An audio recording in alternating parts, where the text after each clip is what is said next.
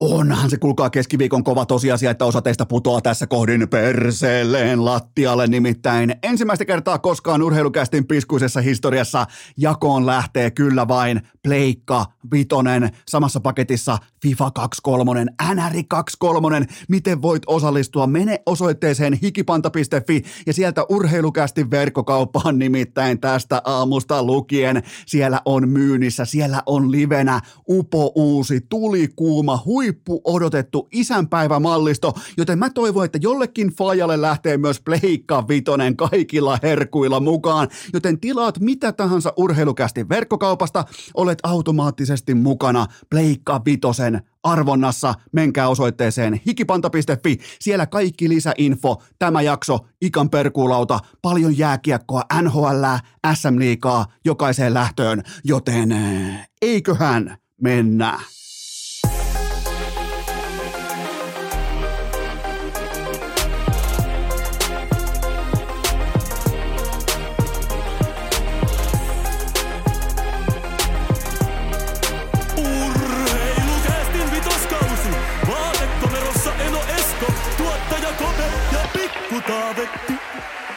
Tervetuloa te kaikki, mitä rakkahimmat kummikuuntelijat. Jälleen kerran urheilukästin kyytiin on keskiviikko 19. päivä lokakuuta ja...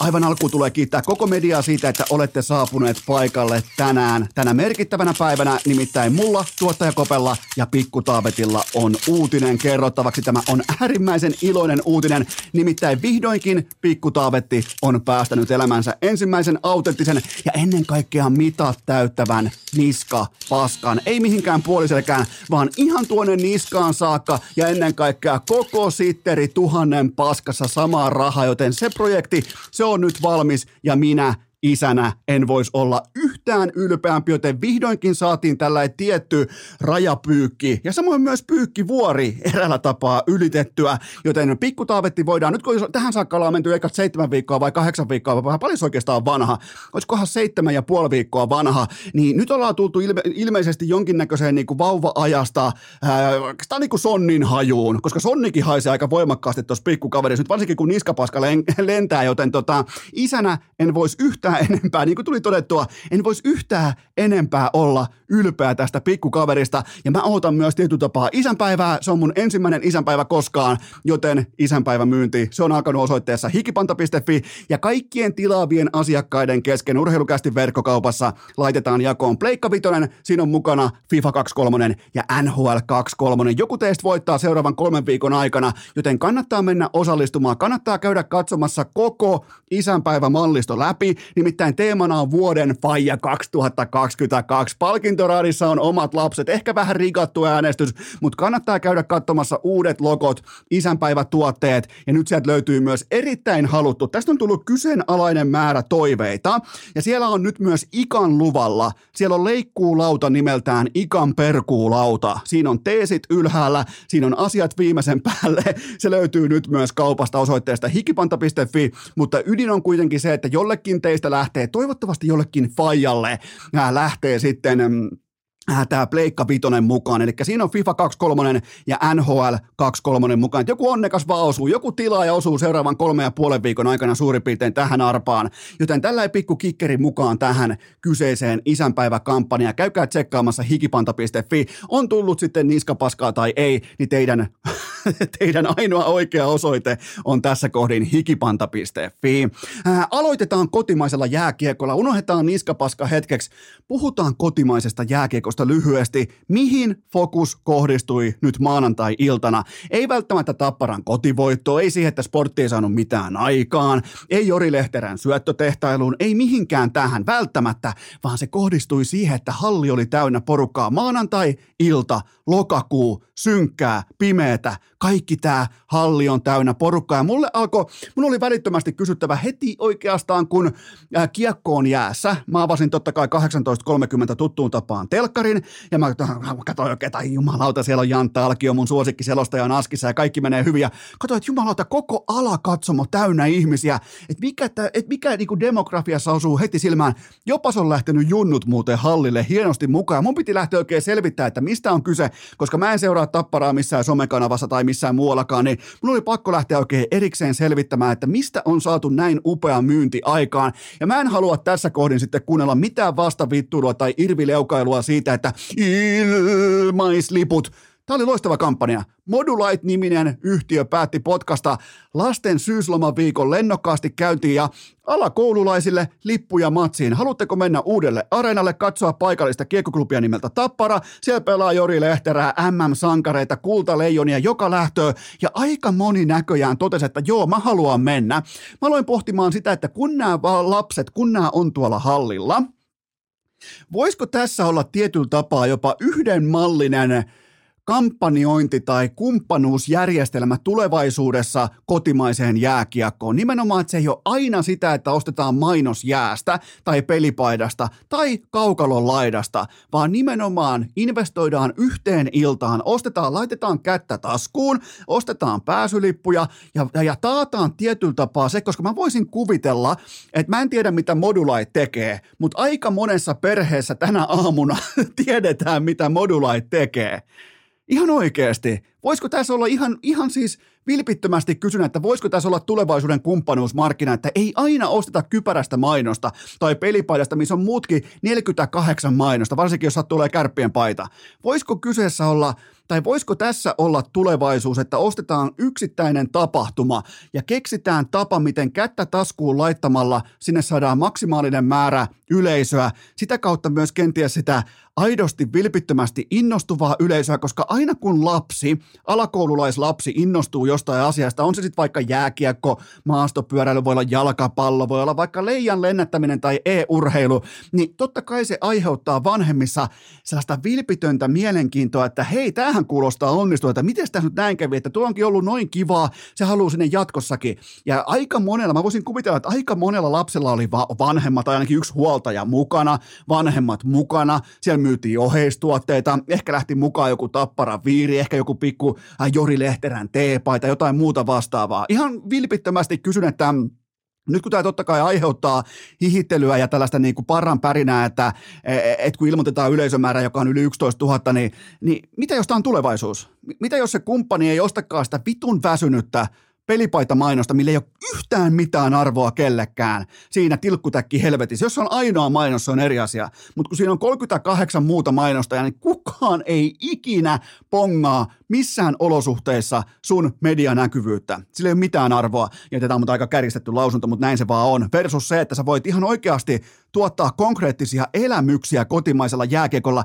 Ja silloin myös kotimainen jääkiekko pääsee loistamaan siinä, että siellä on oikeasti jengiä, siellä on oikeasti energiaa, siellä on oikeasti lapsenintoa, siellä on oikeasti sukupolvi jatkumoa. Se, se jääkiekko pystyy pyristäytymään tämmöisten kampanjoiden myötä tietystä elitismimaineesta irti, että kaikki liput maksaa vaikka 45 euroa nyt, nyt sinne tuli Modulaitin tarjoama lippu, ota tai jätä, aika moni otti, ja aika moni kertoo tällä viikolla, nyt kun on syyslomaviikko vaikkapa Tampereella, aika moni kertoo kotona, että voi vitsi kun oli jännä, että olipa, olipa, olipa jännittävää nähdä, kun Jori Lehterä ottaa paidan pois housusta välittömästi se syntyneen maalin jälkeen, jolla hän varmistaa itselleen syöttöpisteen, ja, ja siellä kerrotaan vanhemmille, kavereille, mummolle, papalle, kaikille – ihan siis vilpittömästi kysyn, että onko tässä se kumppanuusmalli, joka auttaa sekä investoivaa yhtiötä, mutta myös sitä liikaseuraa. Mä en siis väitä, että tämä voisi toimia muuallakin, koska tuolla on toi uuden areenan ää, niin kuin tavallaan vetovoima jossain Lappeenrannassa. Sen siellä satana enää penkkejäkään hallissa, kun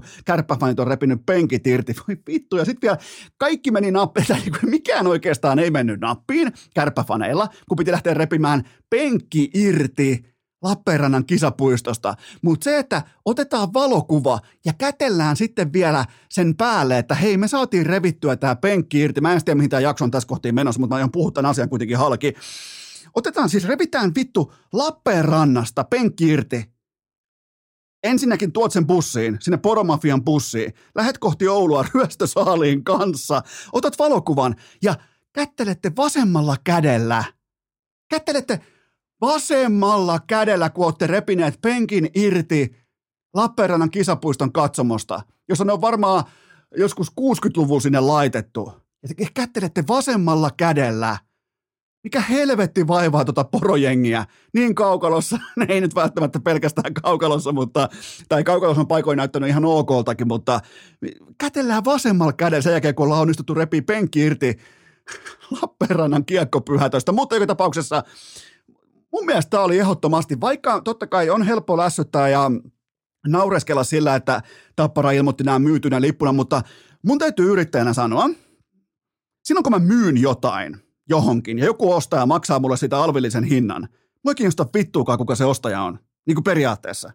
Mua kiinnostaa se, että onko mulla liikevaihtoa vai ei, onko mulla myyntiä vai ei. Tappara on myynyt, sanotaan se yhdessä, Tappara on myynyt nämä liput tälle Modulaitille, ja Modulite hoitaa sen ilmaisjakelun saadakseen siitä itselleen kampanja arvoa, ja sen takia siitä puhutaan tässäkin podcastissa. Nä- näin tämä toimii, joten äl, ä, ei, ei heti nosteta, ammuta, ammuta hätäraketteja taivaalle siitä, jos, ja Suomessa on muutenkin sellainen, että heti jos jossain on ilmaislippuja, niin välittömästi alkaa sellainen lokakampanja tai sellainen, että tuolla jaetaan ilmaislippuja. Mitä jos onkin tulevaisuutta? Mitä jos onkin huomispäivä, että vaikka 30 kotimatsista sulla on myyty vaikka 15 matsia yrityskumppaneiden tempausmatseiksi, missä on erilaisia teemoja, tapoja saada jengiä halliin, koska silloin kun on jengiä hallissa, se itse ottelutapahtuma näyttää legitiltä se näyttää silloin oikealta jääkiekkoottelulta. Kaikki on nähnyt, miltä toi näyttää toi uusi areena silloin, kun se on vaikka 4000 katsojaa. Se ei näytä yhtään miltään. Joten tämä oli maanantai-illan opetus. Ja saa kopioida, ei ole vaikeeta.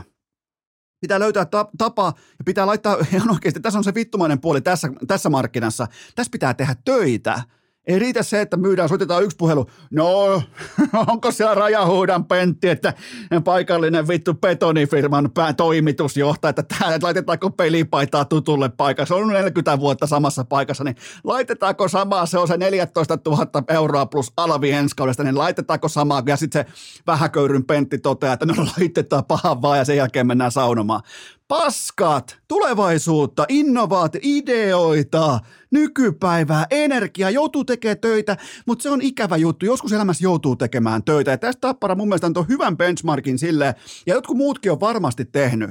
Ihan varmasti on tehty aiemminkin, mutta nyt tämä osui niin räikeällä tavalla silmiin, koska mä en ottanut tuolloin yhtään katsojaa sporttiin vastaan maanantai-iltana lokakuussa. Siitä on kyse. Mä katsoin sen matsin pelkästään oikeastaan yleisön takia, kun sillä oli hyvä meininki, hyvä energia, väkevä kotijoukkue, poissa oleva vierasjoukkue, mitä sitten, siellä oli hyvä meininki, se näytti urheilutapahtumalta, joten ottakaa oppi talteen, älkää naureskelko kulman takana. Ää, Jori Lehterä, Joori Lehterä tällä hetkellä tehoilla 1 plus 14 liikenteessä 13 ottelun jälkeen. Ja mun mielestä tässä kohdassa me voitaisiin yhteiskuntana tarjota Jorstille golftermein mulligan käyttöön että voitaisiko me pyyhkiä vaan historian kirjoista kylmästi se lapsen intoinen laukka kokonaan pois, koska nyt just tänä aamuna Lehterällä olisi erottisessa, hän olisi siis ihan täys seksikkä, se jopa sellaisen kuin re, reeperpaanan tuoksuisessa 0 plus 65 vauhdissa, jos ei hän olisi mennyt hölmöilemään kiekkoa sinne tyhjään maaliin. Ja senkin mä ymmärtäisin, jos se olisi laittanut se vaikka lipumaan omasta päästä rauhassa lättysyötöllä maaliin ja se menee, mutta kun ei, kun se lähti ottamaan elämänsä kovimman spurtin, ikään kuin osoittaakseen Eno Eskolle, että hei Esko, mä muuten osaan luistella kova, Jori me uskotaan, älä käytä sitä tossa. Sä olisit muuten 0 plus 65 vauhdissa. Siihen ta- siis se olisi ihan, se olisi, se olisi nimenomaan sitä, mitä mä nyt tähän kohtaan kaipaisin jääkiekon SM-liigalta. Se olisi oikeastaan tuollaiseen tahtiin voisi yltää vain. Tätä me tarvitaan, joten jo, annetaan Jorille nyt se mulligani. Tämä olisi, tämä olisi, tämä olisi jotenkin tämä olisi sitä, mitä tämä SM Liiga tässä kohdin kaipaa, joten otetaan, otetaan yhteiskuntana Jori Lehterältä tämä kyseinen ää, junnumainen höntyily maali pois kokonaan. NHL, sitä ei tullut oikeastaan ollenkaan tähän etupeltoon, koska tänään on Ikan perkuuloita, siellä on todella paljon NHL, mutta mä haluan kuitenkin tuoda teille julkisen, että Conor Bedardin alkukauden tilastot tässä kohdin. Otetaan pikakatsaus. Kymmenen ottelua, yhdeksän tehtyä maalia, kymmenen syöttöpaunaa ja ootteko valmiita? 140 laukausyritystä. Conor Bedard. Et va- vasta mennään tuollaista toki alaikäisenä kapteenia, mitä kaikkea silloin näitä riippakiviä mukana, mitä hän joutuu kantaa tuota omaa joukkuettaan, mutta joka tapauksessa vain kaksi paunaa per peli, 140 laukausyritystä, 14 laukausta per ottelu, tässä kohdin Conor Bedardilta, joten ihan mielenkiintoista seurata, että mikä NHL-joukkueesta lähtee koviten tankille tämän hypermega-talentin kanssa. Ää, mulla on myös iloisia uutisia Pikku Taavetin niskapaskan lisäksi. Jalkapallossa tänä vuonna ei etsitty kauneinta tilastoriviä, vaan kytkin hetkien suuruutta. Mä tunnen aitoa lämpöä siitä kaiken tilastokumartelun jälkeen ja varsinkin Kylian Mbappe kumartelun jälkeen, että Karin Benzema voitti täysin ansaitusti Pallon. Se, se jotenkin, se aiheuttaa ihan vilpitöntä lämpöä mun urheilusielussa, ja tämä on erittäin tärkeä ele koko huippujalkapallon tiimoilta, koska nyt on tulossa vaikeita aikoja, tulossa debattiaikoja, tulossa skandaalin käryisiä aikoja, MM-kisat Qatarissa, kaikki tämä yksityiskoneella Dubaista, saatana pelaajat lähtee Katariin vähän potkii palloa ja samoin fanit ja vippipaketit ja muut ja kaikki tietää, mikä siellä on ihmisoikeusten tilanne, niin sentään saatiin yksi palkinto oikein tässä välissä. Karin Benzema, ihan siis voidaan laittaa jopa jalkapallon historiaakin niiltä osin, että kun sitä maalia ihan oikeasti tarvittiin alta vastaajana mestarien liikas, kuka sen toimitti kerran kerrasta Karin Benzemaa, joten upeita nähdä, että hän voitti Ballon d'Orin. Ää, jatketaan lyhyesti jalkapallolla. Urheilukästin piskuinen kummijoukkue Burgos CF. Heille tehtiin nyt maali viime sunnuntaina tämä oli iso, tämä oli iso topikki urheilukästin inboxissa sunnuntai-iltana. Tämä aiheutti paljon tu- tunteen purkauksia puolesta ja vastaan. Ja, eli vastustaja sai tehtyä maalin 94 minuutin ajassa, mutta tähän perään tuli myös suuttumus, nimittäin Burgos CF, joka pelasi koko matsin alivoimaisena, suuttui aika merkittävästi ajassa 112 minuuttia. Mä en tiedä, mitä se on tapahtunut, kun se pelattiin 112 minuuttia, mutta kuitenkin otti 2-1 kotivoiton vielä mukaansa tästä ottelusta, joten ää, luetaanpa ää, Burgos CFN tilastot tähän saakka La Liga 2. ASMR-tekniikalla. 11 ottelua, 21 pistettä suora laliiga nousu omissa käsissä. Kahdeksan tehtyä maalia. Yksi päästetty maali. Saitteko? Siis orgasmin. Saitte varmaan tilastot, mutta saitteko myös orgasmin? Jos saitte, niin siitä kymppitonnin tuttu konsulttipalkkio Eno Eskolle. Kymppitonni plus alvi, mutta on Burgos CF. Ei, aika paljon on ollut debattia siitä, että lähtikö kummi joukkueen viittaa ikään kuin vaihtoon, ei lähtenyt, on toi aitoa, jumalauta. 11 ottelua, maaliero 8-1 ja on muuten suorassa nousussa kiinni tällä hetkellä La Ligaan. NBA-kausi on alkanut, oikeastaan se alkoi nyt viime yönä. Lauri Markkasen osalta se alkaa vasta myöhemmin. Ja Lauri Markkasen on tässä kohdin sauma olla Utah Jazzin that guy tai jopa him. Markkasella on ihan kaikki eväät olla joukkueensa ykköstykki ja nyt pitää uskaltaa, vaikka se ei välttämättä ole osa hänen persoonallisuuttaan, mutta nyt pitää pystyä jakamaan työntekijämarkkanen ja se siviilimarkkanen. Siviilimarkkanen on varmaan maailman lempein, mukavin, mahtavin ihminen, upea isä, mutta sen parkettimarkkasen, sen pitää uskaltaa uskaltaa olla nyt äärimmäisen itsekäs mulkkumarkkanen. Ainoa huoli on se, että Jordan Clarkson saattaa ajatella itsestään samoin. Se on ainoa sellainen ballhawk-tyyppinen, äh, voisiko sanoa pallon hautoja tuossa. No okei, okay, Mike Conley, no se oli ja meni, y- y- ikäloppu, paska, ylipalkattu, näin poispäin, mutta nyt näyttää siltä, että Markkasella on ihan kaikki langanpätkät omissa käsissään, mitä tulee Utah Jazzin pelaamiseen. Joten nyt tullaan näkemään se pallollinen Markkanen ja ennen kaikkea se, että miten korkealle hän voi oman tasonsa kanssa yltää. Nyt ei ole mitään rajoittimia. Ei tarvitse välittää voittamisesta pätkääkään. Nyt on lisenssi omakohtaiseen tähtiloistoon ja nimenomaan siihen, että joku kilpaileva organisaatio voi aistia vaikka Markkasessa yli valuen ja heittää koko maa, ei nyt koko maaseutua, mutta voi heittää erittäin merkittävän paketin, jos avaa kautensa vaikka tekemällä, sanotaan vaikka pelinumeron verran 23 paunaa per peli, niin on muuten tosi komeat pelipajat, ihan järkyttävän komeat pelipajat Utah Jazzilla tähän. On ollut kyllä aiemminkin, mutta nyt on niin jotenkin erityisen hienot pelipajat, niin vaikka 23 paunaa per peli, niin ihan pommi varmasti kuumenee markkina, koska Jutahi tietää myös silloin, että pystyy saamaan tulevaisuutta, koska niillä ei ole minkäännäköistä nykyisyyttä, niiden on pakko lyödä vetoa pelkästään tulevaisuuden kannalta.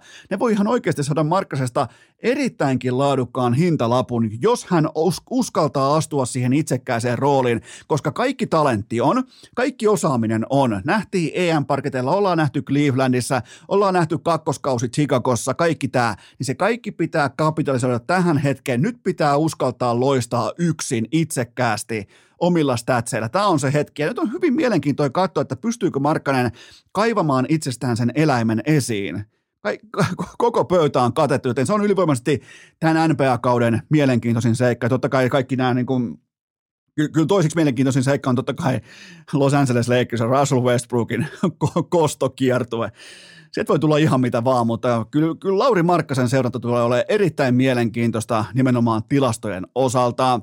Ää, sitten vielä lyhyesti Suomi-median hurmaantuminen Dionte Wilderin kyynelehtimisestä liittyen Robert Heleniuksen tyrmäys ää, lattiaan tömähtämiseen, tyrmäämiseen, kaikkeen tähän. Ja mun mielestä Suomi Media jäi kiinni nyt valitettavasti siitä, että ne ei ole tehnyt läksyjään kohdilleen. Tässä ei ollut mitään uutta. Dionte Wilder hänen brändinsä on se, että hän, on, hän kun tyrmää kylmästi vastustajansa, niin hän on vuositolkulla tehnyt sitä, että hän kyynelehtii ja on äärimmäisen tuntelin, että minun nyrkeissäni on tappajan voima, minulla on hevosen voimat, mulla on murhaajan geenit. Niin se on sitä samaa liturgiaa painanut vuosikaupalla. Se on aina huolissaan vastustajan asuntolainasta, terveydestä, kävelykyvystä, kaikesta. Ei se ollut oikeasti, oikeasti paskan vertaa huolissaan Robert Helenius Geniuksesta. Se on sen brändi, se on muka huolissaan, se kaikki on teatteria. Siinä myydään sitä, että mä voin olla jopa mun oman lajin puitteissa tappaja.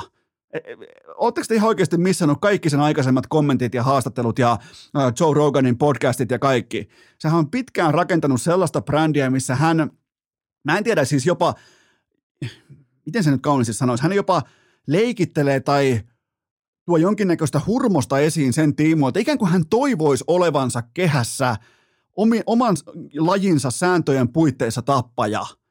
Joten tämä liittyy tähän liturgiaan. Ei se oikeasti ollut kenestäkään huolissa. Ei oikeasti ne kynänet ollut miltään osin aitoja. Ei, ei sitä kiinnosta paskaakaan kukaan Robert Helenius. Niin se menee. Se on tehnyt tätä ihan kaikille tähän saakka. Silloin kun se on laittanut jonkun ihan jääkylmäksi nukkumaan sinne kehään. Se tekee tämän aina. Älkää menkö jokaiseen feikkistoria vastaavaa. Tämä on kampanjointia. Tällä myydään sitä tappajan geeniä kohti seuraavaa matsia, jotta tulisi taas se 20 miljoonan dollarin paychecki. Siitä on kyse, että ollaan töissä. jos, ei, jos ei se osaisi tota puolta, se olisi edelleen ajamassa Budweiserin rekkaa Alabamassa, niin kuin se oli ennen uraansa. Joten siitä on kyse. Älkää ottako jokaista koukkua ihan kitusiin saakka.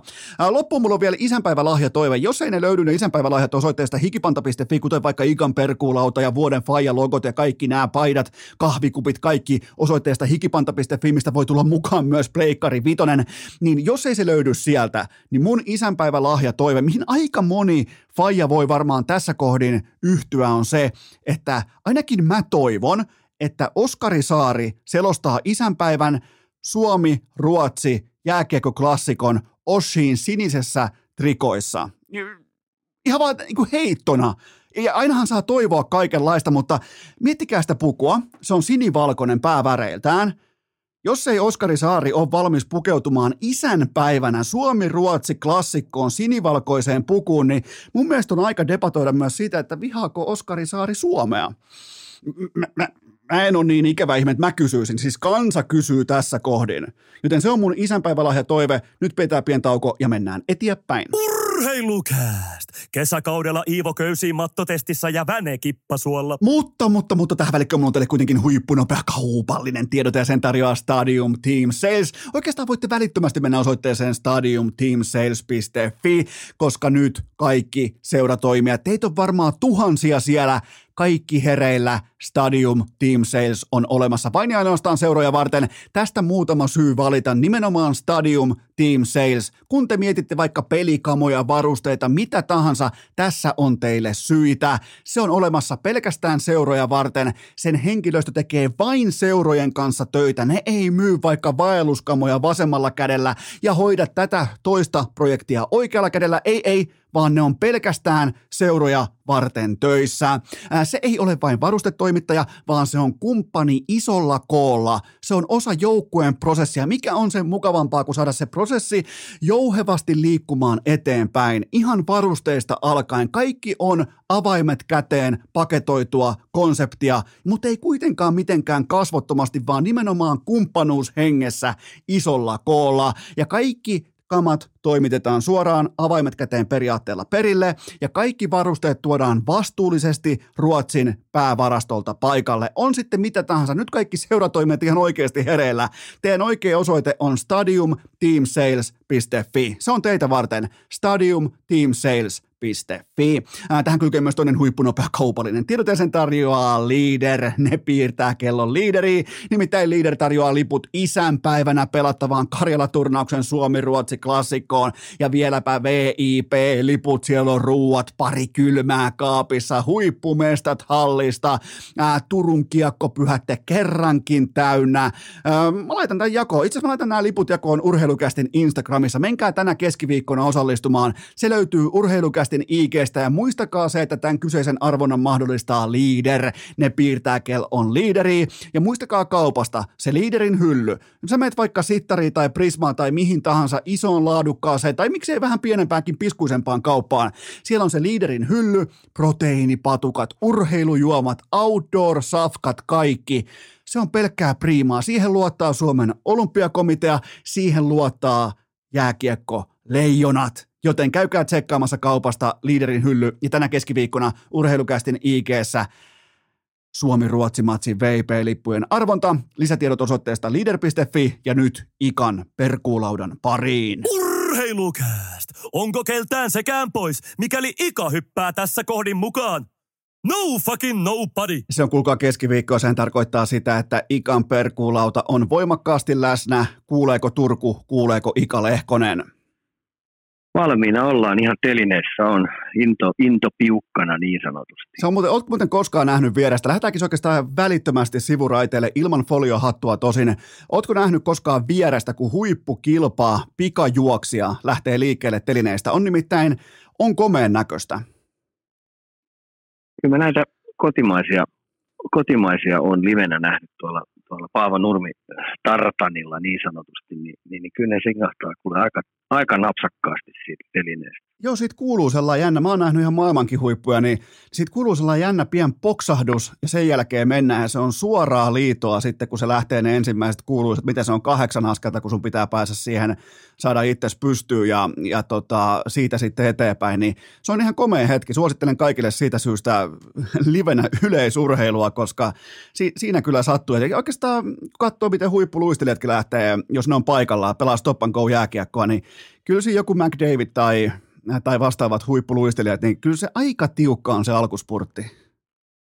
Joo, kyllä se, se teknisesti pitää olla, sit, ne, ne askeltamiset pitää olla kyllä tikissä, jos sä meinaat saada sen vauhtiero versus vihulainen. Milloin muuten Niika sun mielestä, sä oot, tai niin kuin sun näkemyksen mukaan, sä oot luistelun asiantuntija ja sulla on siihen aika pitkääkin perspektiiviä, niin muistat varmaan ne ajat, kun joku ehkä Pavel Bure lähti liikkeelle, niin siinähän rikottiin jäätä alta. Ja nykypäivän huippuluistelijat, niin eihän ne riko mitään, niin milloin tämä muutos tuli? Mä veikkaan, että se, se on tässä viimeisen kymmenen vuoden aikana mennyt huimaa vauhtia eteenpäin. Ja, ja, ja ennen puhuttiin vähän tuosta pikaluistelusta aika paljon, että se oli semmoinen, Euroopassa varsinkin, niin se oli semmoinen, semmoinen josta kopioitiin paljon, mutta entistä enemmän menty tuohon äh, taitoluistelun puolelle ja, ja, ja, sieltä niitä askeltamisia, koska ne on aika tarkkaa viety, äh, viety eteenpäin. Siihen aikaan vietiin, kun oli tämä vielä tämä, tämä, tämä kun piirrettiin niitä, niitä, niitä, niitä viivoja sinne jäälle, niin siitä on näitä askeltamista otettu aika paljon mallia. Joo, toi mikä on... sen, mä en muista sen nimeä, mikä se oli sitten, niin aikaa niin paljon. Kuvioluistelu. Kuviot vedettiin jäälle. Niin hmm. olikin muuten, kuvioluistelu. Hyvä haku Ikalta. Mennään ensimmäiseen aiheeseen. Kärkiaihe tähän kyseiseen keskiviikkojaksoon Ikan perkulautaa suomalaiset Dallasissa reppuselkähommia. Minä ja sinä me vähän enemmän tai vähemmän ounasteltiin, me, me, me piirrettiin tämä käsikirjoitus jo etukäteen, että siellä on pakko löytyä reppuselkähommia. Ja heti myös löytyi Ika, mikä on sun otanta tähän saakka Dallasista?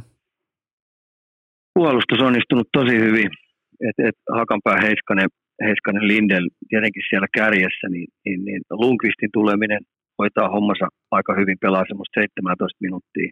Sutteri on onnistunut erittäin hyvin tuolla. Ja voi olla, että vähän tätä puolustusta auttoi se Klimperin siirtyminen muille, muille maille.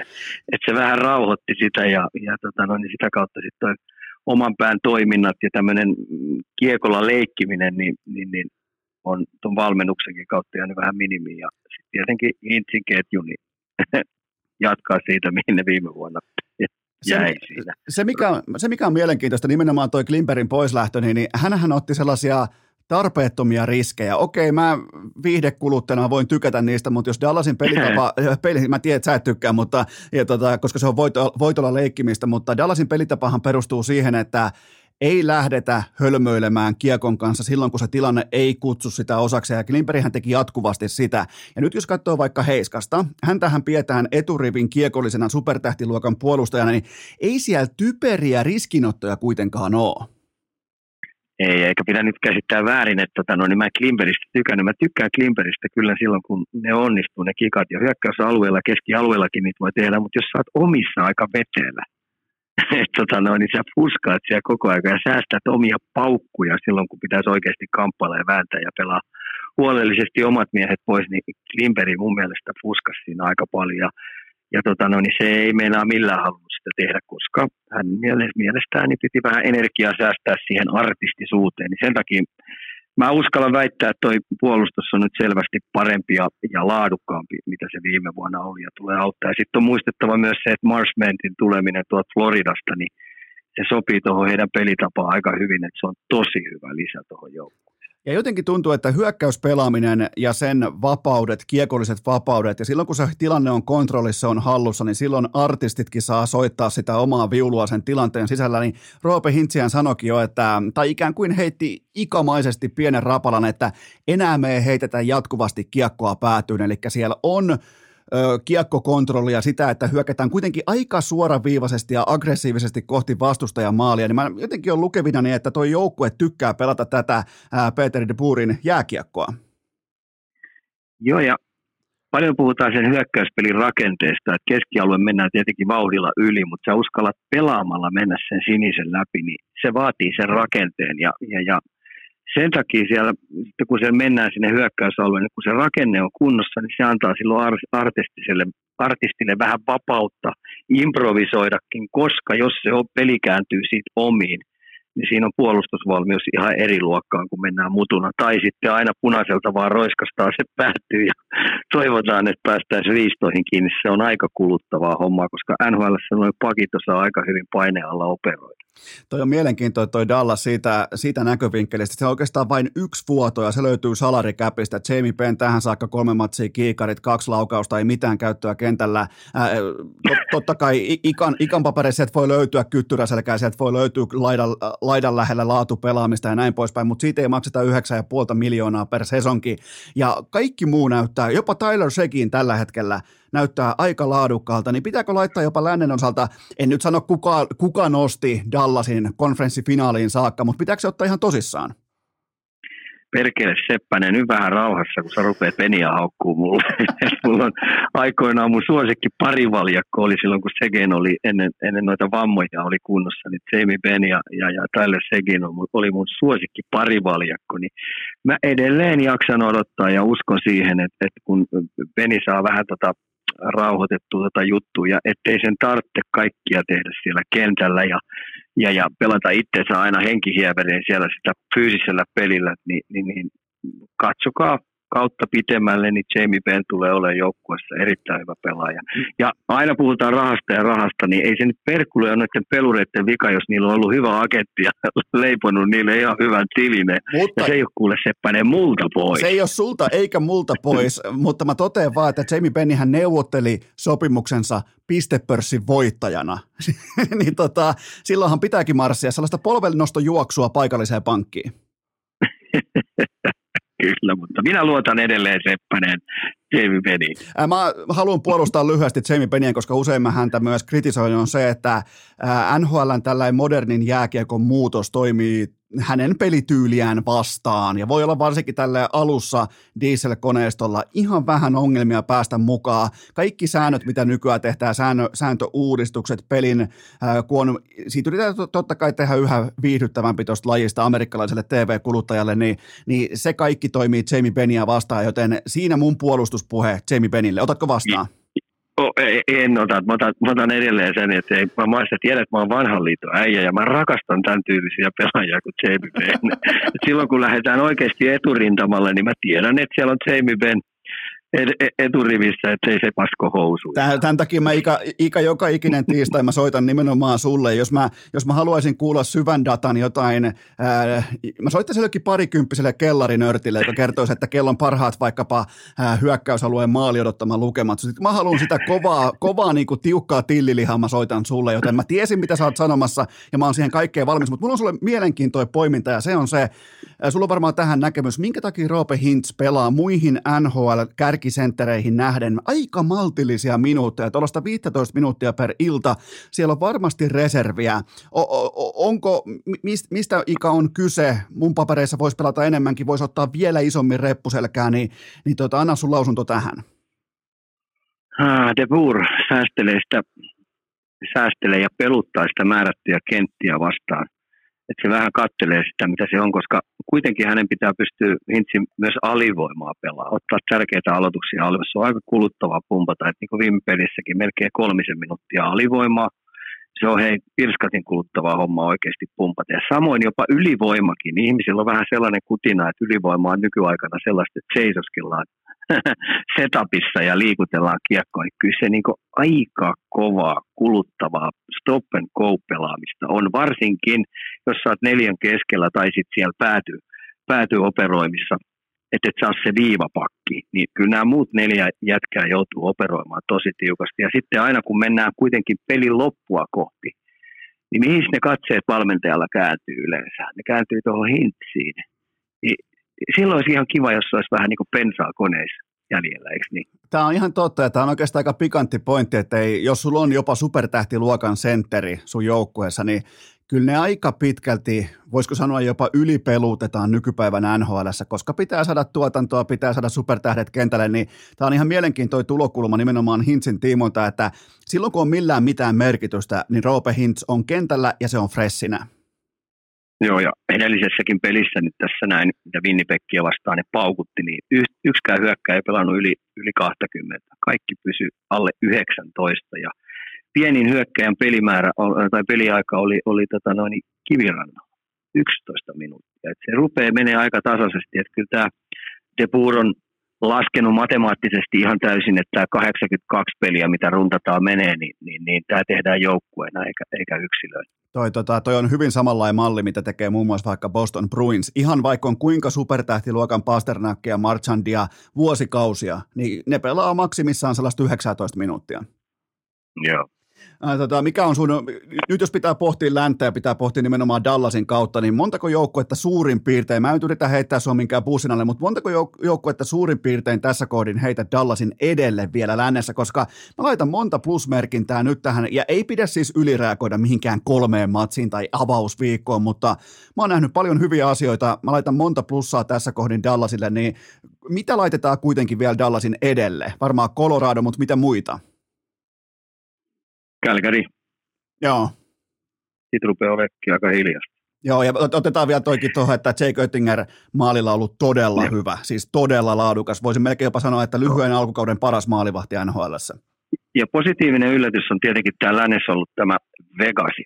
Eli eh, Thompson on ollut tosi hyvä maalissa. Ja se oli heille todella, todella hyvä enteilevä positiivinen merkki, että, että, on pystynyt pelaamaan noin laadukasta maalivahtipeliä. Että, että, että kolme voittoa kolmesta pelistä, niin Vegasille iso juttu ja kuitenkin heidän puolustus on mun mielestä isoja poikia paljon täynnä, niin ja nyt kun se veskari pystyy noin uskottavasti pelaamaan, kun Lehman ei oikein tällä kautena ilmeisesti pysty op- tulee peräjän suulle, niin Tämä on hyvä ennusmerkki Vegasille. Joo, Robin Lenner, Siinä ne joukkueet on länni.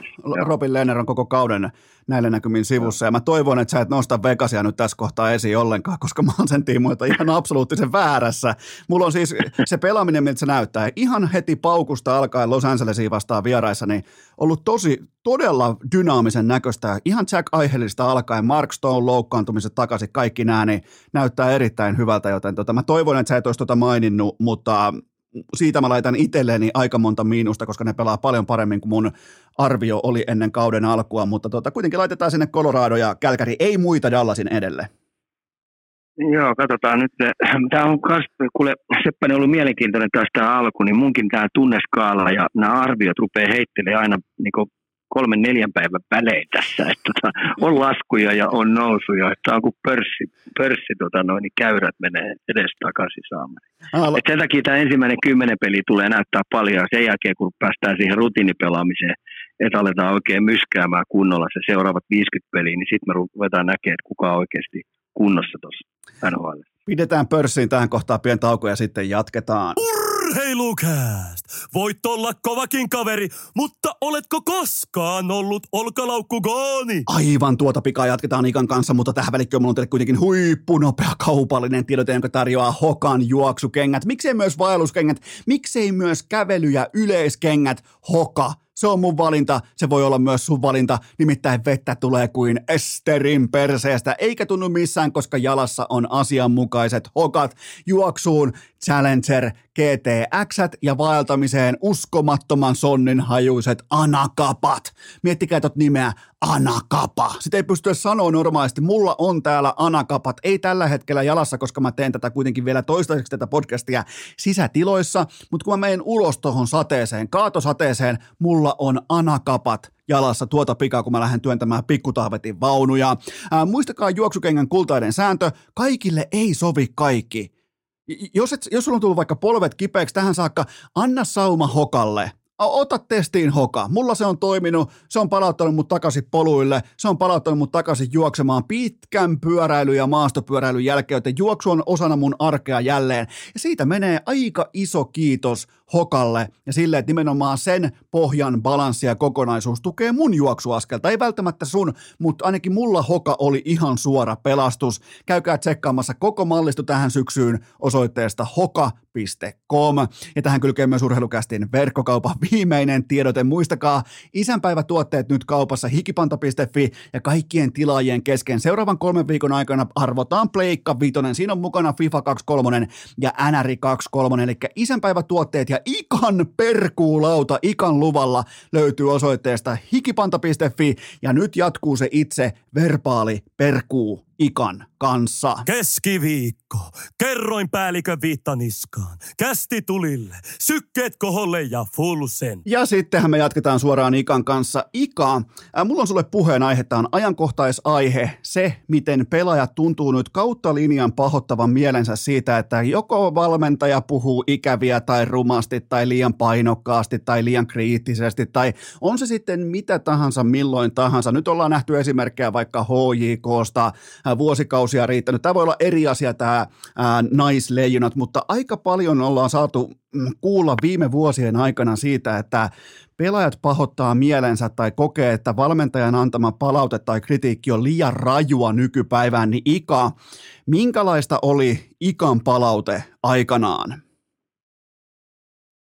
Joo, nyt on muistettava sitten, että kun mulla on ollut, mä oon niin ihan luistelukoulusta lähtien vetänyt kaikkia ikäluokkia ja sitten on kakkostivarissa valmentanut men, aika, aikaisessa, aika, se, ei ollut, se ei ollut siihen aikaan Suomisarja, sitten on Mestiksessä valmentanut ja Divarissa valmentanut, eli ykkösdivarissakin, ja sitten on liigassa, niin nämä on kaikki vähän eri juttuja. Silloin kun mennään miesten sarjaa, niin sitten se on ammattilais, ammattilaistoiminta, ja vaatimustaso pitää olla tapissa, ja sitten jos sulla on kärkipelaajia, jotka mä tiedän, että ne on pysyvästi tällä tasolla, niin niitä pitää käsitellä pikkasen eri tavalla kuin, kuin sitten, kun on nuoria pelaajia.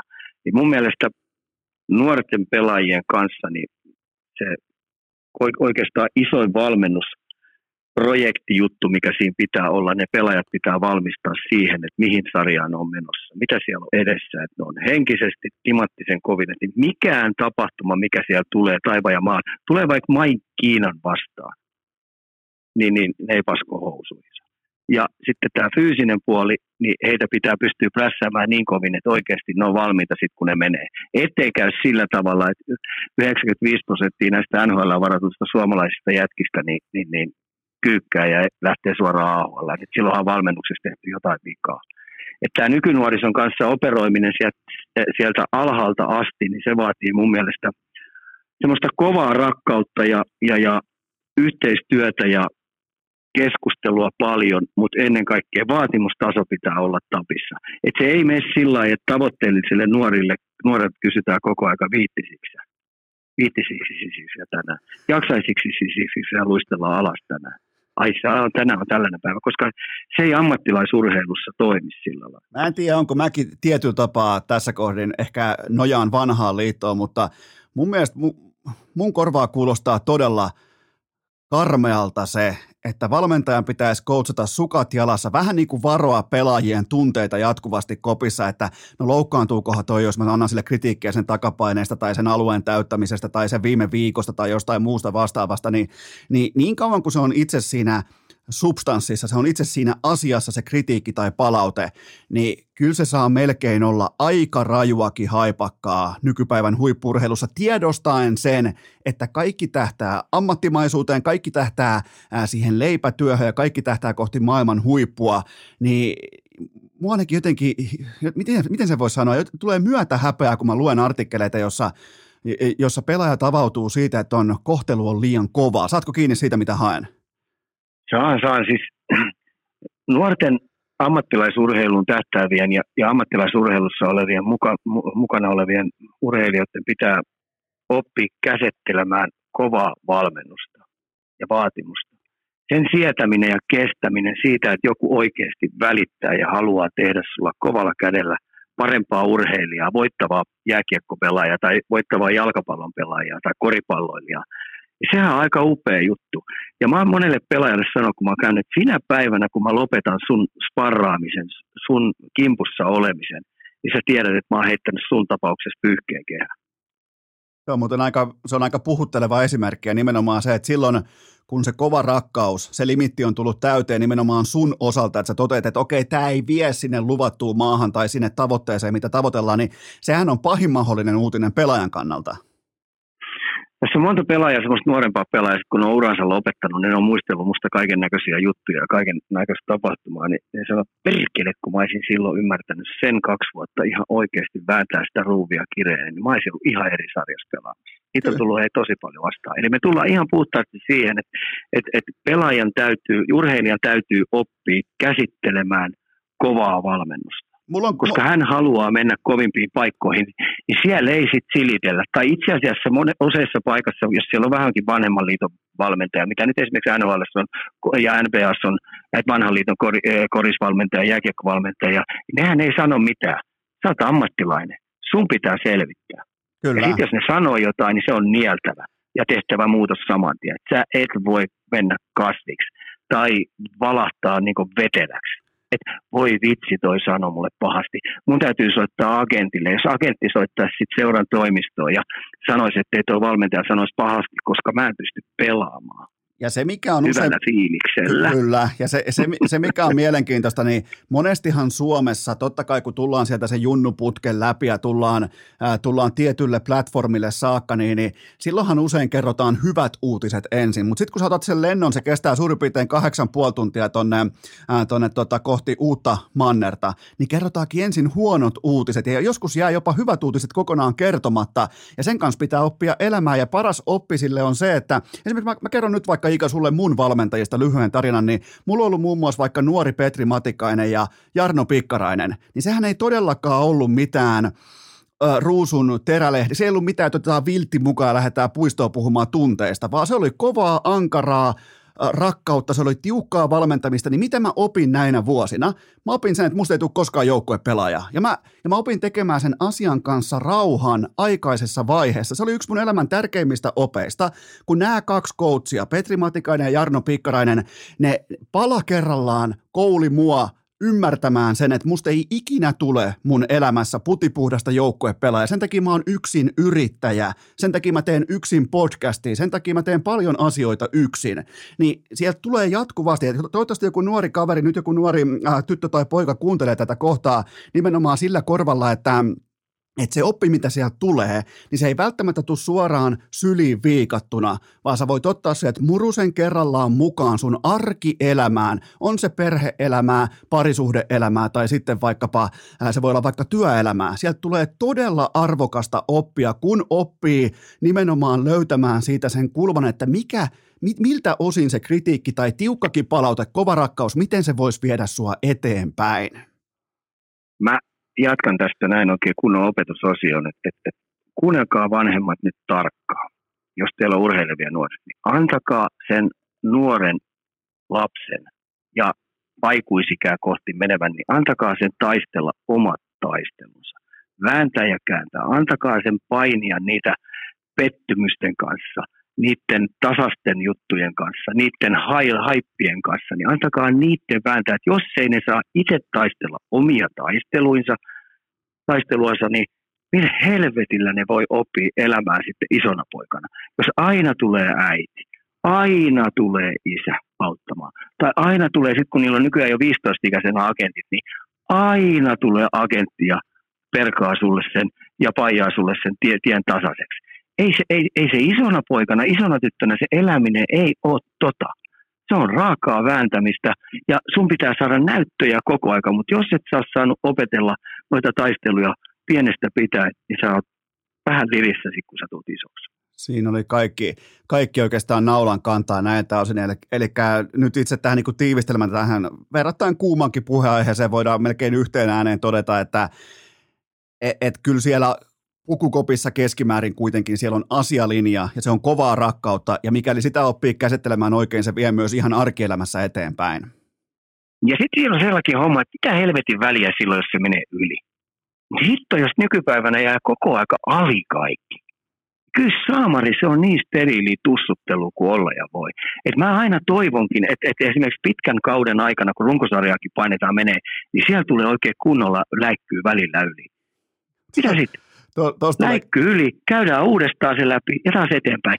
Eipähän ole ollut just another day in office. Just näin, ja meillä meni aikoinaan hyvin nimenomaan Jarno Pikkaraisen valmennuksessa, niin Pikkarainenhan kysyi koko ajan kapteenista tota, äh, suljettujen ovien takana, että pitääkö järjestää kriisi? Pitääkö järjestää joku kriisi, jotta pysyy kattilassa tietty lämpötila ja pelaajat tietää oman paikkansa, että ei kuitenkaan ole mitään lääkintävoimistelua, vaan tässä on pelaajat, jotka tähtää kohti SM-liikaa, tässä on ennen kaikkea päävalmentaja, joka tähtää kohti SM-liigaa, niin jatkuvasti kysymys on se, että pitääkö järjestää kriisi? Se oli mun mielestä mielenkiintoinen pikku pointti. Joo, se on mun mielestä toi on ihan tällaista hauskaa päivittäistä operointia, ja koska, koska hallillekin kun sä tuut tai, tai jalkapallon reeneihin sä tuut, niin siinä on ihan kiva olla sellainen kutina, että pitäköhän tänään taas Mutta se on ihan oikea tunne. Se on ihan oikea niin tunne on. mennä sinne on. hallille on. tai kentälle tai parketille, kun miettii vähän, että mitähän sillä, koska jos se pohdinta menee näin, että tänään taaskaan varmaan coachille ei ole mitään erikoisempaa, niin silloinhan se on hävitty peli jo. Silloin opetus ja pedagogi- pedagogiikka on pettänyt siinä kohdin, koska opiskelijat eli pelaajat ei joudu pohtimaan sitä, että mikähän siellä on tänään se pointti ja mikähän on jalka, mikä on energia, mennäänkö nekan kautta, mennäänkö posin kautta, niin kaiken sen jäsentely nuorissa aivoissa on helvetin tärkeää, koska sitten kun mennään sinne oikeaan työelämään, sä menet vaikka pörssiyhtiö hommi, siellä on neljä kvartaalia, ja vittu jos et sä toimita, sä oot ulkona. Se on kylmä maailma. Ja ne numerot kertoo silloin sen itse coachin tai pomon puolesta, että ootko sä messissä vai et. Niin siihen kannattaa tottua pienestä pitäen siihen ankaraan kritiikin, kovaan rakkauteen, niin kuin Ika sanoi. On ja semmoinen, semmoinen juttu, että tota, no, niin kun sä saat koko aika metsin limitille ja sun välillä hermot pettää harjoituksissa ja välillä, välillä tapahtuu kaikenlaista kiihkoilua ja muuta, niin sun lähtee se homma lapasti. Ne on parhaita opetussessioita, kun sä oot oman ryhmän kanssa. Että sä et olekaan vielä kilpailemassa. Koska silloin kun sä menet kilpailemaan ja sä hölmöilet siellä ja sulle ei pannu kestä, tai sä niin lamaannut, sä, sä, sä niin meet sokkiin, niin sillä sä oot hävinnyt sen pelin. Niin paljon parempi on näitä jokapäiväisessä e, e, tapahtumissa niin opetella näitä juttuja, jotta sä oot valmis huipputasolla toimimaan.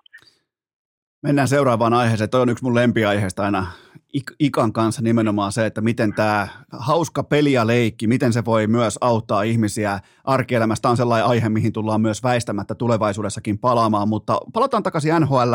Anna mulle Ika yksi aikainen yllätys, positiivinen yllätys ja anna mulle yksi pettymys tähän saakka. Totta kai nuori kausi, mutta mitä Ika on laittanut legendaariseen punakantiseen vihkoonsa? Mä heidän idästä sulle Flyers Detroit positiivinen yhdys. Varsinkin Detroit pelaa ihan kiva jääkiekko. Mä tykkään ne nuoret pelaajat, mitkä siellä on nyt Aiselmanin kanssa marinoitunut, niin oikeasti rupeaa ymmärtää, mitä toi pelin voittaminen vaatii missäkin tilanteessa. Näyttää hyvältä. Jämäkkä hyvä, taitavia pelaajia, luisteluvoimaa, äh, iso peukku sille ja tietenkin sitten, eihän mä voi olla tykkäämässä Tortorellasta. ei, ei sit millään, hei se on all in. Ja, ja mä, Vaikka mä, vähän jostain annetaan, jostain pelillisistä jutut takaa, mutta joka jätkä muuten pistää kaiken tiskiin. Mä nautin tästä, keski, mä, mä, nautin nyt jo tästä keskiviikosta, koska ne ensin, ensin Vegasi, nyt Flyers ja kaikki puukot suoraan meikäläisen selkään ja se käy oikein hyvin, mutta okay. otetaan, otetaan Tortorellasta nopeasti. Sitten miinukset ja idässä, idästä niin ottava, ottava ja sitten tietenkin Patrick Laineen loukkaantuminen Kolumbuksesta. Mä olisin sen ketjun halunnut nähdä sen. Sen Booner ja, ja tota noin, niin Johnny Goodrow ja Laineen ketju, mutta se meni heti ekas pelissä rikki. Ja sitten lännessä, niin mä nyt heitän sen Vegasin sulle plussana ja sitten karmea tämä Minnesota hei. Juu. Minnesota kolme ottelua, niin 20 maalia omi. Kyllä. Morjes. Jotenkin se Minnesota näyttää nyt miinukselta sellaiselta, että tota, no niin, jääköhän ole kesän aikana tehnyt. Se näyttää jotenkin se ei ole nyt oikeasti yhtenäinen se joukkue. Ja se oli niin yhtenäinen, semmoinen sitoutunut pumppu kuin olla ja voi. Tuossa Colorado-pelissä ne yritti kyllä vähän myskää ja vääntää ja kääntää, mutta siellä oli Colorado sitten vähän niin kuin valmiina siihen, että ties mitä tuleman, puta, tuleman pitää, niin ei niillä pannu, pannu pettänyt ja otti voiton. Et mä oon Minnesotasta nyt jo oikeasti vähän huolissa. Mä tota, Minnesotan tiimoilta niin yhtään enempää omaa identite- identiteettiä vastaan ei voi pelata. Jos mietitään Dean Evansonin jääkiekkoa vaikka viime kaudella, niin ei tunnista samaksi joukkueeksi. Se on aina, menee se sitten hyvää tai huonoa suuntaan, niin useimmiten se on aina huolestuttava merkki, että jotain on hukassa identiteetin tiimoilta, niin, niin kai tuossa ihan vaan kylmästi sitten palataan takaisin, palataan takaisin lähtöruutuun ja lähdetään rakentamaan nimenomaan tätä kautta. Mennään niihin perusasioihin, mistä toi porukka tunnetaan. Joo, mä seurasin aika tarkkaan tuon Matt Tumpan toimintaa. Ei se ole se Matt Tumpa, mitä mä ajattelin, että se pystyisi olemaan. Et, et mä yritän aina poimia näitä identiteettipelaajia, mitkä siellä on, niin Matt Tumpasta vähän oltiin rakentamassa semmoista identiteettijätkää, niin nyt kun mä katselin sitä, niin kyllä se identiteetti oli tällä hetkellä aika pahasti miinusmerkkinen. Se on ollut kyllä ihan fiasko ja varsinkin niiden johtavien pelaajien vuotaminen. Ne on siis siinä, missä viime kaudella Flamesin ykkösketju oli 100, äh, 150 plussan tahdissa koko kauden. Noin on tällä hetkellä suurin piirtein 500 miinuksen tahdissa, joten tota, siellä on pakko tapahtua. Joo, ja tuliko nyt, hei, tuliko nyt vielä Hartmanin, Hartmanin sitten äh, taso tuohon että se onkin oikeasti tämä taso, koska kaikki odotti siltä, että se jatkaa samasta, mistä viime vuonna pääsi, mutta nyt vielä ainakin kolme ensimmäisen pelin otannalla, niin aika, aika heikolta nähdä. Kyllä meillä olisi pitänyt varmaan oppia jo silloin vuosikausia sitten, että mikä sen todellinen taso on, eikä hypätä yhteen kauteen, koska kauden verran voi mennä mikä tahansa pörssikurssi ylös tai alamäkeä tai miten tahansa heittää takaperin volttia, mutta kyllä se vesi, vesitaso tai niin kuin vesi löytää aina tasonsa kaikessa toiminnassa, kuten tuossa, mutta hei Ika, mulla on sulle kans iloinen yllätys. Se on idästä, se on Boston ja ennen kaikkea kaksikko Bergeron ja Krejci, niin aika laadukasta jääkiekkoa. Kolme peliä tähän saakka tätä tehdessä pelattuna. Yhteensä 3 plus 4 ja Boston on ihan erittäin laadukasta jääkiekkoa poissaoloistakin huolimatta.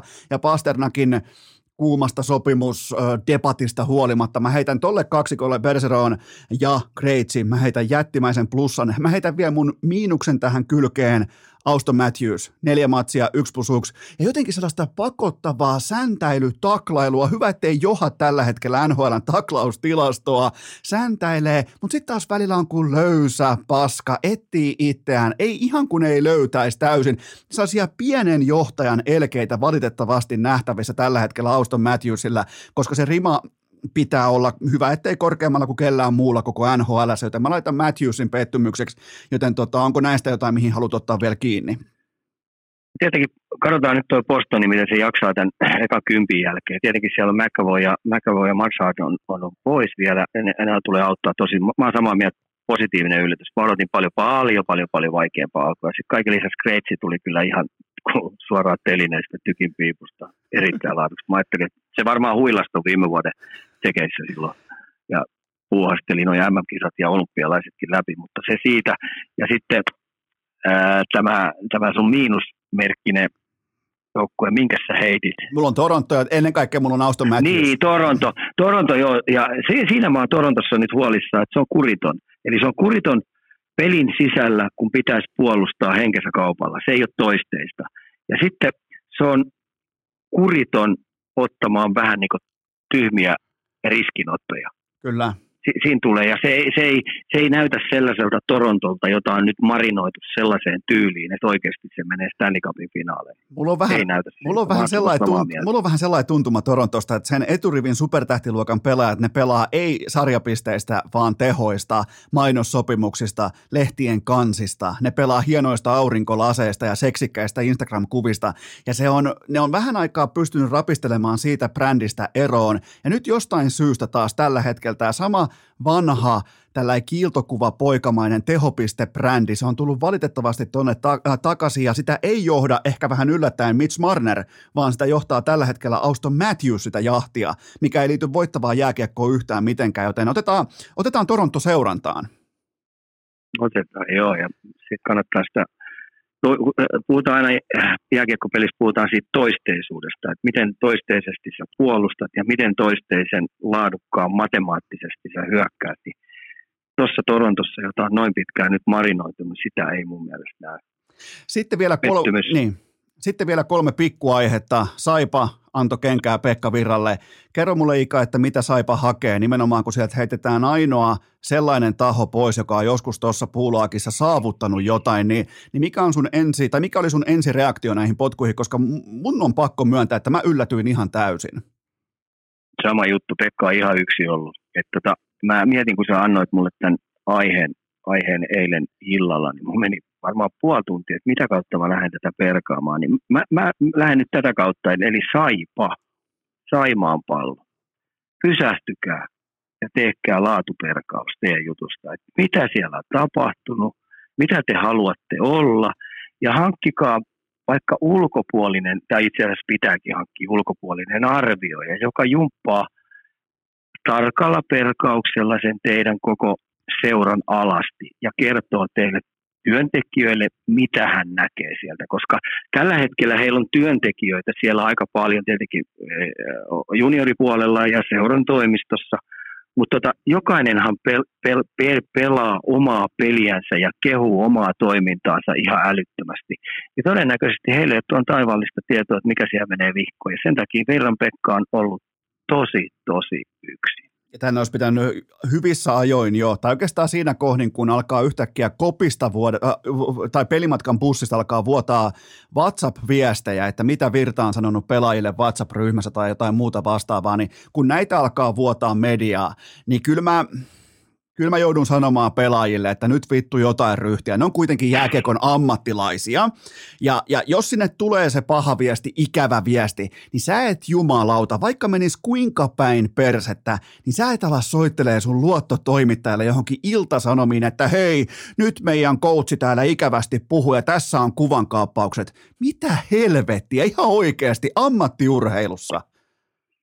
Tota, tästä tulee myös sellainen hyvä oppi, oppi tota noin, urheilijoille ja pelaajille, jotka ammatikseen tekee. Jos tällaisia tulee, että sieltä tulee tämmöinen, tämmöinen valmentaja sanoo sitä ja tätä ja, tai kirjoittaa sitä ja tätä, niin tiedätkö mitä vanhan liiton suomalainen reilu äijä, jämäkkä äijä tekee tämmöisessä tilanteessa? No. Se menee ja koputtaa valmentaja ove ja istutaan nyt kuule Pekka alas tai tai, tai Jarno Pikkarainen, istutaan alas ja puretaan sitä keissiä, miten mennään, jotta päästään tästä sitten taas eteenpäin pelaamaan sitä voittavaa jääkiekkoa. Se on tismalleen, Tällaiset toimii. Se on tismalleen ei, ei, siis sen ihme. Ei toi, se, se, se, ei ole sen ihmeellisempää. Joku to... Ja jos mä olisin vielä seuran äh, päättävissä elimissä joku toimari, niin mä ist, jos tällaisia on tapahtunut, mä istuttaisin kyllä niin, että määrätyt äijät siellä alas ja ilmasta, että minkälaisia velliperseitä muuten ootte oikein. Mutta ei ole todellakaan... Onko meillä tullut niinku ihan oikeasti vääriä nimiä pistetty paperi alle, että me ollaan palkattu tänne nostaa meidän seuraa täältä Montusta ylöspäin. Ei se ole lainaus kyllä. Kun toi ei todellakaan, toi ei ole mitään tähtitiedettä. Mutta mennään seuraavaan pohdintaan ja se on se, että ihan yksinkertainen kysymys. Kuoliko su- äh, suomalainen ammattinyrkkeily varhain sunnuntai-aamuna, koska seuraavaa Robert Heleniusta, Edi Statlia, Amina Asikaista tai Eva Wallströmiä ei ole näkyvissä. Äh, mulle Heleniuksen ura isossa kuvassa, jos nyt kaikki on sanottu ja tehty, niin, niin hyvin todennäköisesti on. Mulle se jätti paljon jossiteltavaa, mutta onko tässä enää minkäännäköistä valon pilkahdusta tai horisonttia nähtävissä, että me joskus tultaisiin vielä näkemään megaluokan otteluissa suomalaisia. Mehän ei voida sitä tietää, mutta kyllä se aika kovalta kuoliniskulta tuntuu. Kyllä se tuntuu, joo. Harmi, harmi oli se, että tota iskukestävyys oli ja sitten pääsi yllättää kyllä niin yllättäen suoraan avolinjalta ja nati nati tuli siitä, että siinä ei paljon pyristelyt sitten enää auttanut. Niin kyllä se vähän siltä tuntuu, että nyt, nyt tulee menee pitkä pitkä aika, että me saataisiin jotain konkreettista valovoimasta nyrkkeilyn tai UFC puolelle olevaan tota noin, kamppailulajia, koska se on niin brutaali laji. Ja me kaikki täällä Suomessa tiedetään, että me ollaan hyvinvointivaltioita ja me ollaan vähän pehmeässä pumpulissa kasvatettuja miehiä, miehiä täällä Suomessa ja naisiakin osa. No naiset on aika kovia kyllä, täytyy sanoa. Suomalaiset, kun ne hurahtaa johonkin, niin siinä on intohimo ja uteliaisuus on, on ihan tapissa. Mutta tota, varsinkin miesten puolella tämmöiset, tämmöiset lajit, mitkä on, niin maailmalla on hei se elämäntapa intiaanimainen toiminta, niin se on niin kovalla tasolla. Ja sitten kun niillä ei ole muuta vaihtoehtoa, ne on joko kodittomia tai sitten heidän on kaivettava sieltä kodittomuusasteelta itsensä ylös. Se on niiden ainoa chanssi ne tappelee henkensä kaupalla ja kamppailee. Ja tässä tulee, ja sitten kun ne on tehnyt sitä hei kymmeniä vuosia jo, tiedätkö, että se on niille niin sen takia mulla on vähän sellainen kutina, että näissä lajeissa niin vaatisi jonkinnäköisen elämäntapa intiaani jossain, ja se tulee sitten jotain ihan eri polkua pitkin kuin mitkään liiton polut. Sitten viimeinen pohdinta. Tähän mä haluan ikan tällaisen, niin kuin, voisiko sanoa, pohjustavan näkemyksen. Nyt ei tarvitse mitenkään niin kuin sukeltaa syvää päätyä tai käydä koko kattausta läpi, mutta jalkapallon MM-kisat. Mehän Ika tietää, kun niitä alkaa odottaa joskus ehkä normaalisti tammikuussa, tulee helmikuun, sen jälkeen alkaa analysoimaan, että ketähän mahtuu mukaan, ketkä on kisan supertähtiä, mistä tulee yllättäjät ja mulle ei tunnu tällä hetkellä yhtään siltä, että suurin piirtein kuukauden kuluttua alkaa jalkapallon MM-kisat. Ika, mikä on sun tunne? Sama fiilis, mutta kyllä sitten kun ne kolkuttaa tuossa ovella, niin varmaan jonkinnäköinen rytminmuutos tulee. Että kyllähän tässä nyt tietenkin elää itse arsenaalin kautta aika, aika, aika tota noin, kovaakin, kun jalkapallosta puhutaan. Niin ja klubille vielä onnittelut mestaruudesta, se jäi tässä sanomatta. Mutta, mutta tota, kyllä se on se Dubai, Katarin niin kyllä se vähän niin kuin pelottaa, että mitä tuleman pitää ja minkälaiset jutut. Ja sitten kun tämä negatiivinen sävy sieltä, mihin on myönnetty, niin aika kova ja mitä siellä on tapahtunut, niin, niin, niin todella erikoinen päätös, että ne vietiin sinne. Ja voin kuvitella, kuinka monen, monet pelaajat ja monet maajoukkueet niin ei ihan hyvällä fiiliksellä kyllä sinne singahda. Tiedätkö Ika, mikä, mikä voisi mikä vois pitkässä juoksussa ja isossa kuvassa pelastaa jalkapallon? Se olisi se, että koko kansainvälinen jalkapalloyhteisö, eli satunnaiskatsojat, hardcore-fanit, ne toteisivat vaan, että pelatkaa keskenään. Että tehkää, et me, me, me, tehdään, me tehdään marras-joulukuussa jotain muuta. Pelailkaa miten huvittaa. Niin vain tällainen autenttinen, ei mikään boikotti, vaan autenttinen vastareaktio nimenomaan toteaa vaan, että mua ei kiinnosta. Se voisi pelastaa jalkapallon tässä kohdin, koska se tarkoittaisi myös sitä, että FIFA ei saisi riittävästi korruptiorahaa näistä maista, näistä, nä, näistä missä poljetaan ihmisoikeuksia ja, ja tota, näin poispäin. Niin se voisi isossa kuvassa olla tässä kohdin pelastus. Kyllä me ollaan oikeastikin siinä tilanteessa, että niiden täytyy nyt siellä FIFassa seisahtua ja miettiä oikeastaan uudestaan tämmöiset korruptiojutut ja kaikki toiseen. Se täytyy saada jollain konstilla ihan avoimeksi ja se peli sillä niin kuin, puhutaan aina reilu peli, reilu peli, muistat sen laulukin, reilu peli, reilu peli, niin, tota no, niin tämä on hyvin kaukana nämä kaikki, kaikki nyt jutut, mitä tuolla toimitaan, niin ne on semmoisesta reilusta toiminnasta, niin ne on hyvin kaukana. Se on ihan totta, eli tässä, tässä hetkellä voidaan, voidaan niin kuin yhteenvetona ottaa se, että molemmilla on syystä tai toisesta, painavimmista tai vähemmän painavimmista syistä on erittäin vaikea päästä mukaan tähän MM, voisiko sanoa, nor- aika normaalisti aika isokin MM-huuma, mutta tällä hetkellä ei ole minkäännäköistä, mutta kyllä mä uskon, että suomalaiset katsoo silti katsoo laajoilla Tullaan, aivan varmasti niin. tullaan katsoa, kun se lähenee. Se on ihan selvä, mutta se, että mä vähän pelon sekaisin, sekaisin tunteen odotan, että mitä siellä tuleman pitää kaikkien niiden stadikoiden ja kaikkien. Ja sitten kun sieltä varmasti tulee tietoa kaiken näköistä, mitä siellä on tapahtunut, sellaista, mikä, mikä, mitä ei vaan pitäisi tapahtua. Ja ongelmahan tulee, tai niin kuin FIFAn kannalta ongelma jalkapallon kannalta kenties jopa pelastus tulee olemaan se, että kansainväliset jättimediat ei välttämättä lähetä sinne urheilutoimittajia, vaan ne lähettää oikeita journalisteja tutkimaan sitä asiaa. Ja se ei välttämättä, se ei käänny hyvin päin. FIFAn kannalta, edelleen jalkapallon ja ihmisoikeuksien kannalta se kääntyy hyvin päin, mutta, mutta joka tapauksessa jalkapallon nämä näin osin, näitä osin laitetaan vielä tuohon vähän niin kuin odottavalle asialistalle. Mutta Ika, me ollaan maalissa, me ollaan, me ollaan loppusuoralla. Sä lähdet polkemaan tästä eteenpäin kuntopyörää. Arsenal on voittanut, vali- on, onnittelut muuten Arsenalin valioliikan mestaruudesta.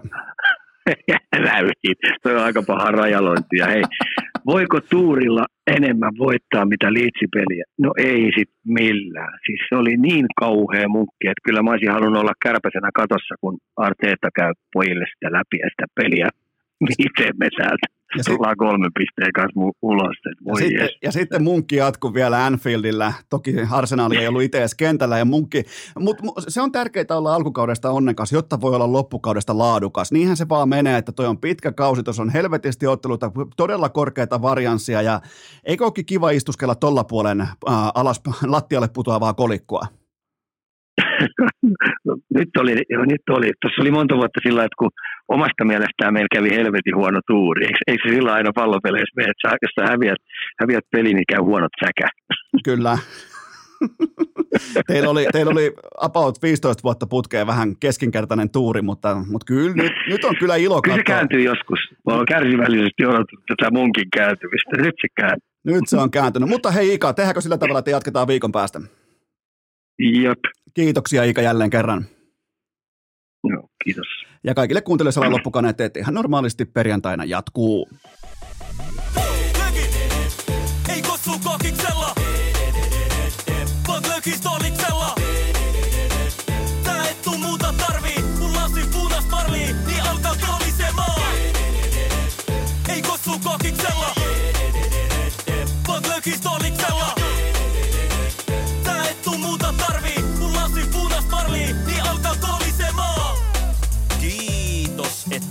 olette pysyneet pykälässä tähänkin asti. Toivotan teidät kaikki tervetulleeksi myös jatkossa. Muistakaa nauttia elämästä arjen vastoinkäymisistä huolimatta. Allekirjoittanut kiittää ja kuittaa. Peliä. Oliko tämä jo tässä?